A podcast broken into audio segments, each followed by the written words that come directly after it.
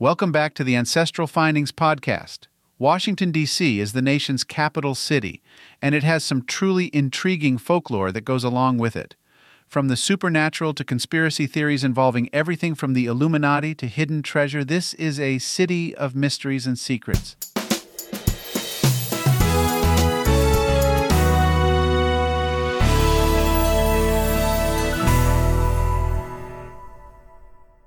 Today, let's explore some of the highlights of the folklore in Washington, D.C. Washington, D.C. is our nation's capital city, and it has a long history. People have lived there for thousands of years, maybe longer. Previously, a piece of swampy land, the government of the new United States decided to make it the nation's new capital during George Washington's time as president. At the time, the capital was in New York City, and Philadelphia served as the capital for a while too.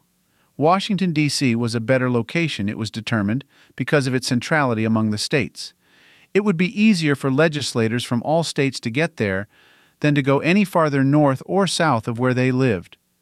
While George Washington never got to live in the White House, as it was under construction during his time as president, the second U.S. President, John Adams, did, and he was the first U.S. President to call the White House in Washington, D.C. home. The city is the seat of government for the United States, and as such, one can expect some dark and intriguing things that have happened there. Because the land that it sits on is so much older than the actual city, there are interesting stories from the land and nature in the city, too. Here are some of the most interesting folklore from Washington, D.C. The Hope Diamond. It's considered to be the biggest diamond made into a piece of jewelry in the world and is said to be cursed. Many people believe that the infamous diamond will bring terrible things to those who own or wear it. People such as Finance Minister Nicolas Fouquet, Turkish Sultan Abdul Hamid, and the Princesse de Lamballe of France are said to be among the most famous victims of the priceless diamond. It would be rare for anyone to wear the diamond today, as it is in an exhibit at the Smithsonian Museum, though the Smithsonian does not seem to be any the worse for wear for owning it the real life exorcist. The author of this novel and screenplay movie, The Exorcist, says he was inspired by a real life case in Washington, D.C. In this case, a 14 year old boy in the city was supposedly possessed by an evil spirit. Some even say the actual devil himself.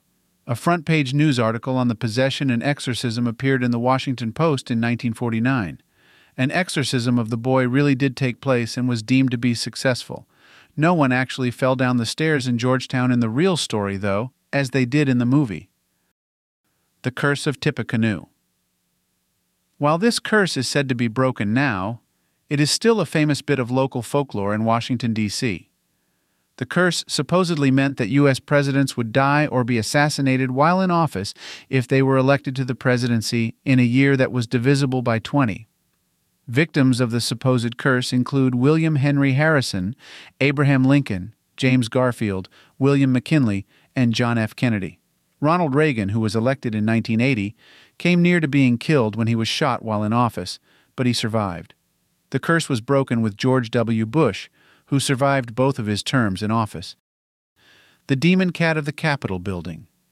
Did you know there is a demon cat who wanders the halls of the U.S. Capitol building? Many congressional members and their employees would tell you it is true. According to the story, there were once cats who, in the early days of the U.S. Capitol being at Washington, D.C., were brought to the basement tunnels at the Capitol building to take care of the rats there. One of these cats never left the tunnels.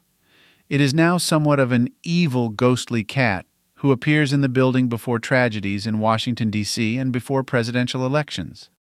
The Curse of the Three Sisters.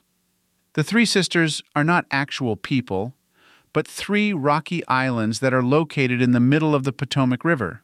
The legend associated with these islands says that there were once three real sisters who were Algonquian Native Americans.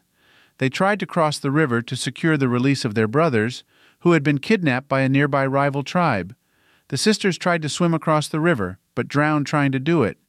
Before they crossed over, they cursed that place in the river, so that no one else would ever be able to cross it there.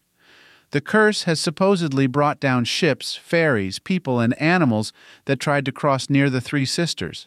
Those who are in the know say that a strange moaning sound is heard from down below the surface waters of the Potomac before the curse claims someone or something else. The Secret of the Ellipse. Ellipse Park is a park shaped like an ellipse that is located behind the White House and is said to mark the center of Washington, D.C. In fact, it has been so accepted as the city's center that a small plaque marking the park as the Meridian was erected there in 1890. The legend of the park is that there is a secret chamber someone or a group of people built underneath it that contains a vast trove of jewels and other valuable treasures. The Evil Street Designs of Washington, D.C. There is a famous conspiracy theory that says that Pierre L'Enfant, who designed the first street layout of Washington, D.C., was also a member of the Illuminati. As such, he incorporated demonic symbols into his street design of the city. Among these symbols is an inverted pentagram that points pedestrians toward the White House. Believers in this conspiracy theory say that the design of the streets of Washington, D.C. is supposed to point the devil the way to the White House.